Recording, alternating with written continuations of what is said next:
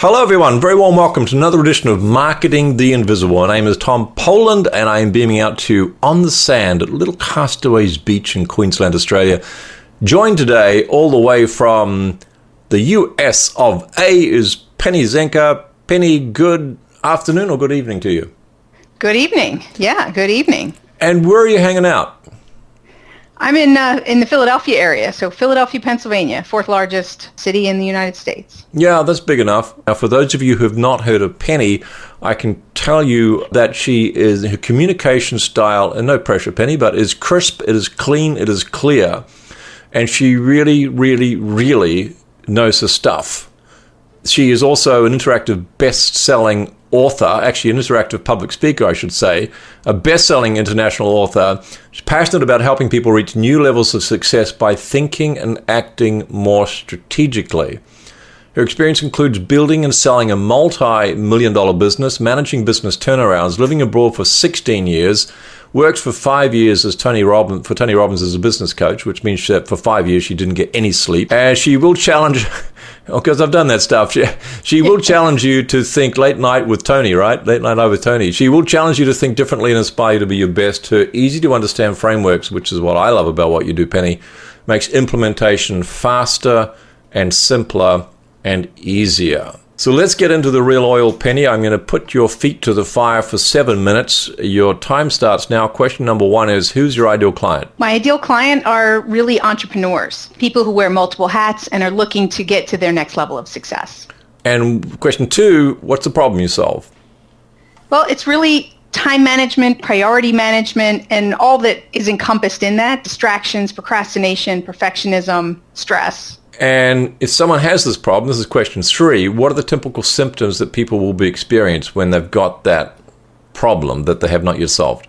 Well, what I find is people are typically stuck in their business, like at a plateau, and they can't get past that. Hmm. And also, they're busy, but they're not making progress. They're not focusing on the right things to grow their business. They're going to be overworked, stressed out. They even might have high employee turnover and things like that from you know, from over functioning and, and pushing people away. Is it kind of like that they the level of activity and busyness got them to a certain revenue level, but they're stuck there? Yeah, exactly. You know, our strategies of what we've done to this point, they got us to a certain level, but we have to start thinking differently to get beyond that, and we have to manage our time differently. We need to prioritize and, and really look at look and you know think and act more strategically.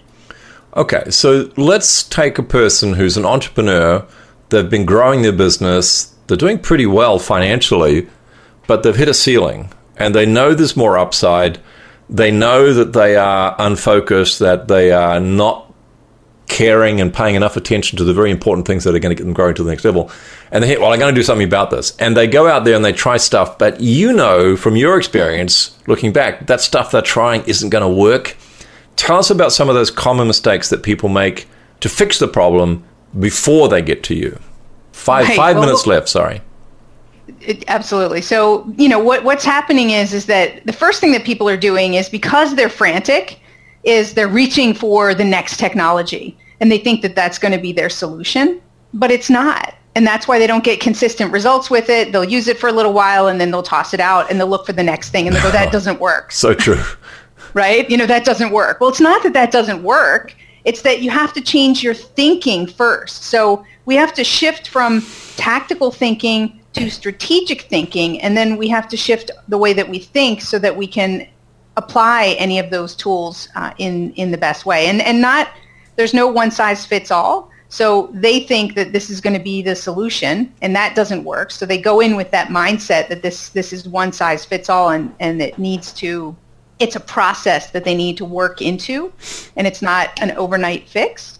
And also, I would say another common mistake that people are making is they're not slowing down, right? Tactically, it's do, do, do, do, do, and that is important. And that's the first law of motion, right, from Newton is that, you know, um, an object in motion stays in motion. However, the second law is about acceleration. And in order to do that, we have to slow down just a bit so that we can reflect because the biggest point for me in terms of hitting acceleration is is around fast feedback is that we have to take the time to take a look at what's working and what's not working mm. and, and make the adjustments and adaptations and then we can really soar and accelerate. But people aren't doing that so they're in motion and then they're busy but not productive and not getting the results that they want.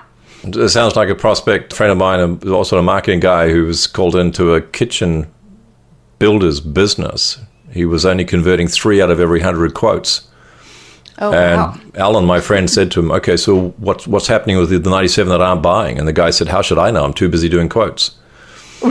exactly. Right? Kind of like that. So, so feed- that's a perfect example. He's not stopping to look at, at the feedback to understand what's not working. So, question five, two minutes 43 left. What is one valuable free action that an audience member can implement that will take them one step towards solving this problem? Probably not going to take the whole problem away, but it's going to take them one step. So I would say it's to stay on the same theme. Is if it's to slow down and take a look at what's working and what's not working, is it to, to just add that into your schedule, to plan time for it, mm. so that on a weekly basis, if you know daily maybe that's too much for some people, but at least on a weekly basis to sit down and take a look what worked this week, and what didn't work, you know, in your sales prospecting, if it's, you know, going to relate to conversions and, and look at it in relation to that end goal, what the objective is. Right. It is conversions is the objective, right? If you're out there selling, it's not just the number of appointments that you have, it's it's the number of conversions that you're making. And where you're going to make the most bang for your buck is increasing conversions. And, and also around value delivery, feedback loops and value delivery. So we're clear uh, throughout the value delivery part, the work we do with clients at every point as to what's being valued and what's not being valued, maybe. So, okay. So, just 90 seconds left. Question six one valuable free resource that you can direct people to that will further help in solving this problem? So, what I'd like to offer your audience is a distraction assessment because one of the things that we don't stop and look at is the myriad of distractions that are keeping us from our attention and our focus. So uh, if they go to bit.ly, bit.ly slash distraction assessment, they can get access to that and it'll tell them whether they're a time zombie, whether they're a hamster or a squirrel. And the cool thing is, is that they'll identify with greater awareness what's distracting them and what categories they fall under. So giving it some more structure will help them to take greater ownership to eliminate those distractions. Brilliant. Absolutely. What a brilliant idea. So, question seven, we've got a whole 35 seconds left. From all your years of experience, what is the most valuable free tip that you can give people? I think I'm just going to go to the third law of motion since I mentioned the first two. And that is basically that every action has an opposite reaction. So, the way that we can deal with that is to simplify things. So, take our goals and then to break it down into its smallest piece. So if you have a goal for the year, break it down into monthly goals, into weekly goals, into daily goals. And then you have those SMART goals, specific, measurable, accountable, realistic, and time-driven, you can go with on a daily basis. Thank you, Penny Zenker. Thanks for checking out our Marketing the Invisible podcast. If you like what we're doing here, please head over to iTunes to subscribe, rate us, and leave us a review. It's very much appreciated. And if you want to generate five fresh leads in just five hours, then check out www.5hourchallenge.com.